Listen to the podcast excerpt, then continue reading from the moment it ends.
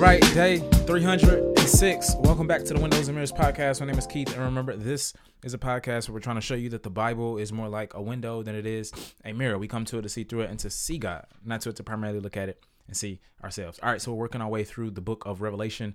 Uh, we are still moving with steam and power through the last book of the Bible. And in chapter 9, we continue with the judgment that is coming upon the earth. So remember last time we talked about these seven trumpet blasts and how they're categorized as divine judgment as well, right? And so here in the beginning of non and ending uh, uh, here, we, we have these trumpets. The fifth trumpet here is the locust, and we talked about how that uh, plays into the Exodus imagery, but it also takes imagery here with the locust specifically of Joel. And remember, in Joel, it was a foreshadowing of the day of the Lord. So we talked about how judgment is the day of the Lord. Well, that's one way to categorize the day of the Lord in Scripture, and it is taking place at the sound of these trumpets, right? And um I love where he goes. Uh, he says these locusts are to come on the earth, right? But they aren't to harm the earth. He says they were told not to harm the grass of the earth or any green plant or any tree, but only those who people who have not sealed, uh, who who do not have God's seal on their foreheads, right? Or God's people, for that matter, right? He's trying to say, remember that we have been sealed, right? So that we we won't we won't be uh, consumed by the judgment, but we'll actually pass through it as God's people, right? And he says uh, they were to torm, torment the unrepentant for five months. Verse 11, it says they had as their king the angel of the abyss, and his name is Hebrew, or his name in Hebrew is Abaddon. And in Greek, his name is uh, Apollyon. Both of these words uh, mean destruction. So what many have concluded based on the description of them, especially the falling from heaven, etc., is that these are fallen angels, uh, fallen angels, and Satan with his demons. Um, and the irony that uh, chapter 9 is trying to show us is that uh, these are people who worship Satan and his demons, right? These unbelieving uh, uh, uh people who worship Satan and his demons are tormented by the very uh, very beings they actually worship during the judgment of the fifth trumpet. And you see it at the um, end of the text. He talks about how um, in 9 20, the rest of the people who were not killed by these plagues did not repent of the works of their hands. listen to this to stop worshiping demons and idols of gold silver, uh, uh, bronze, stone, and wood, which cannot see, hear, or walk. Right. So even in the midst of judgment, again, God still was giving an opportunity for repentance. Right, as we talked about with the Exodus story. But like Pharaoh in the Exodus story, right? These nations and people didn't repent. It says, right? Look at verse uh, 21. It says, and they did not repent of their murders, their sorceries, their sexual immorality, or their thefts uh, in spite of God's infinite patience, right, there was no repentance present. And similar to Pharaoh, right, when God's revelation came to him, he didn't repent, but it actually led to the callousness of his heart. Here, in a similar way, it it's described of, it, or, or, then it was described as a hardness of heart, but here in a similar way, it's a described as a continuing in their idolatries. And I think we learned a spiritual principle uh, that is present all throughout the Bible that uh, when God reveals Himself, either people do one of two things: either they repent or they have hardened hearts, right? Either they drop deeper into their suppression of the truth, to use Paul's language, or they come and accept the truth, right? Um, Revelation 10 comes, and we receive uh, another interlude that interrupts uh, the sixth and seventh trumpet. Uh, there is this angel with a little scroll in his hand, and he is told to uh, eat it, right? John is told to eat it. And here, John takes the decrees of God, and he's called to prophesy to many nations, languages, and kings. Uh, that's language from uh, Daniel chapter 7. John is uh, given authority here by Christ to prophesy what will take place at the end of the mystery that has been locked up for ages, but will ultimately be revealed. And he talks about how it's both bitter and sweet. And many people say, like, hey, uh, um, he, he it's, it's language from Ezekiel, but he he's using this uh, kind of language to talk about how God's word is both bitter and sweet, uh, while intaking and preaching of Scripture uh, by John prophesying here is sweet. The callous rejection of the hearers is what actually makes it bitter, right? And I think we can kind of uh, feel that too if you've ever taught the Bible or or, or uh, shared the gospel with somebody and you just feel the hardness. Uh, you experience the hardness of their heart in conversation, right? It is a kind of bitter, sweet reality.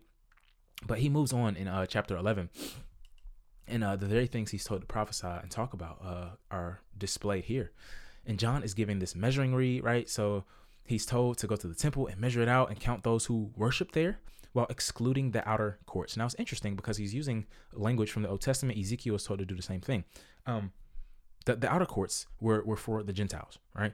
and and and, and where he's uh, measuring the inner courts were for Israel, right? And again, because this is, the new covenant, the new Israel, uh, the temple of the Lord now is God's people, right? And so the nations are those who aren't measured, those who don't accept Christ, right? Um, and they are going to try to trample the holy city, it says, for 42 months. Now, this is not literal. So don't be like, man, are we in the 42 month period?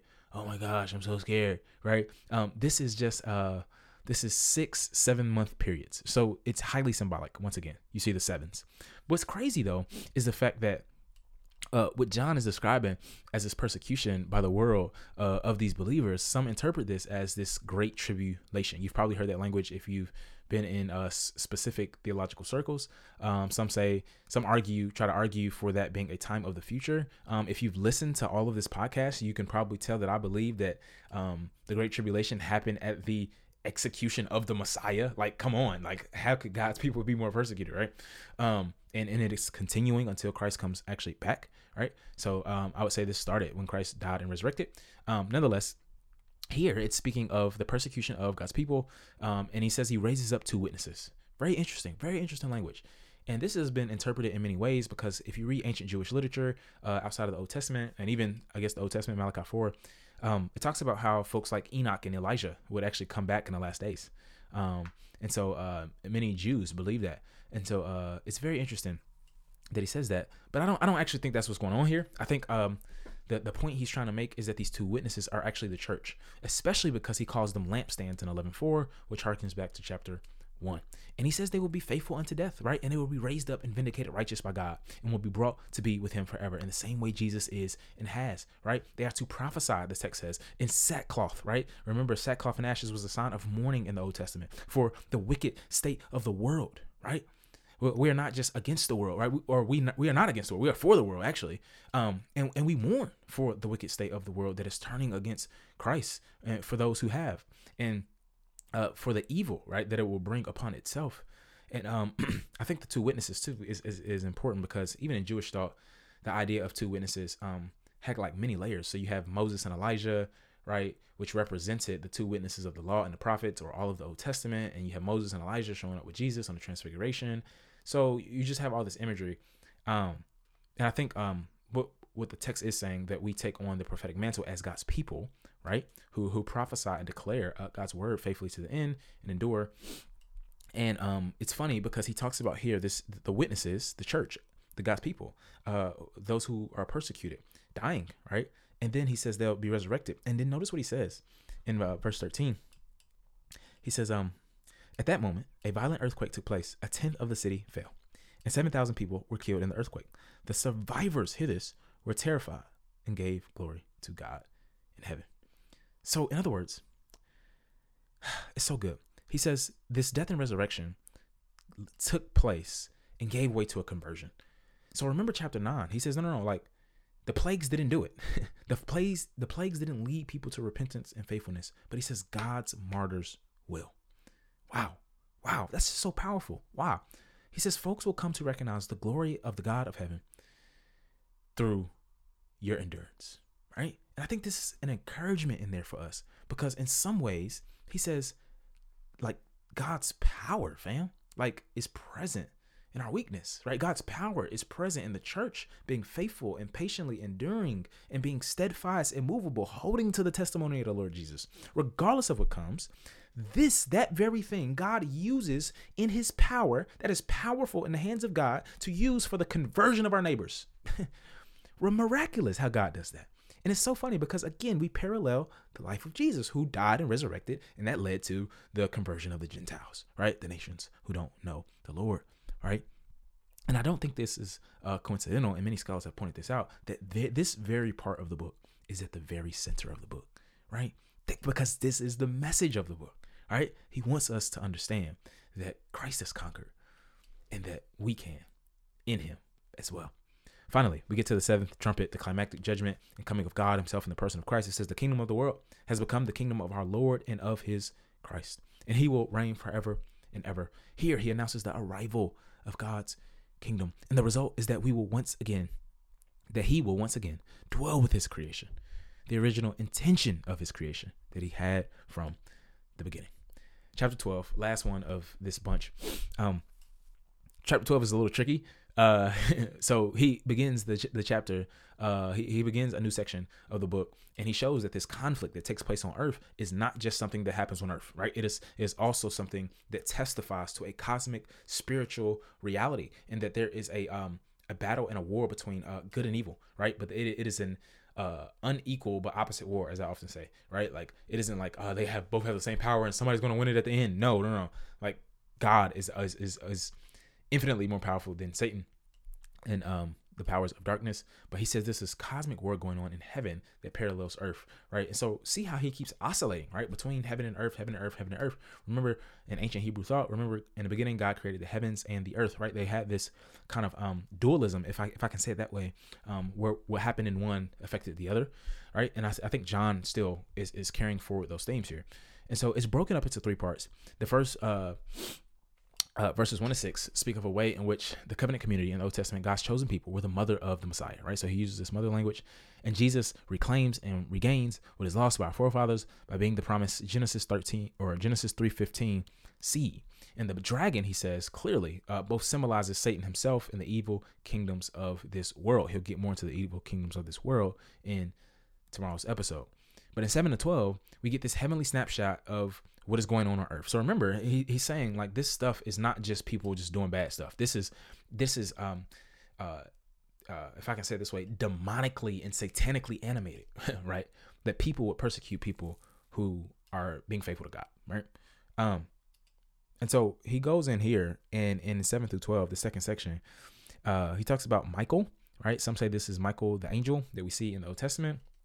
Uh, and some say this Michael represents God's covenant community and even Christ himself. Whichever view you take, uh, Satan is defeated, right? He is defeated by the angel of heaven, uh, and, and and and obviously the crucifixion of Christ and the martyrs holding faithfully to the testimony of Jesus. I think what's interesting as well as you get down to the next few verses, the text talks about this. So the dragon was furious with the woman and went off to wage war against the rest of her offspring, those who keep the commands of God and hold firmly to the testimony about Jesus. Verse 17 reminds us that even though he has already lost, right? We know Satan has already been defeated in a sense. Um, the victory in the end has been declared from the beginning, right? Um, because, but, but even though he, he that has that has taken place, he has not been cast away eternally like he will be in Revelation chapter 20, right? He still persecutes the church. He still tempts believers, right? Especially those who are obedient to God and are holding on to what he says. And so I think the reminder is that um that these aren't matters of chance, right? Like the things we we, we may diff we we may uh, go through, and I'm not talking about just oh, I walk down the street and I stump I stump my toe, right? And the devil was after me. No, no, no. He's talking about the the real live battles, uh, deep spiritual, uh, real battles are are present and and um and are resisting in the gospel and encouraging our brothers and sisters and sisters to remain steadfast in prayer and repentance and faith right, will be the spiritual means uh, we use in this spiritual battle. The weapons of our warfare are not fleshly. Let's pray. God, we ask that we remember that the weapons of our warfare are not fleshly. God, I pray that we will believe uh, in these real um, realities that are present in our universe. And I pray that we will stand firmly uh, on the side of good, on the side of God.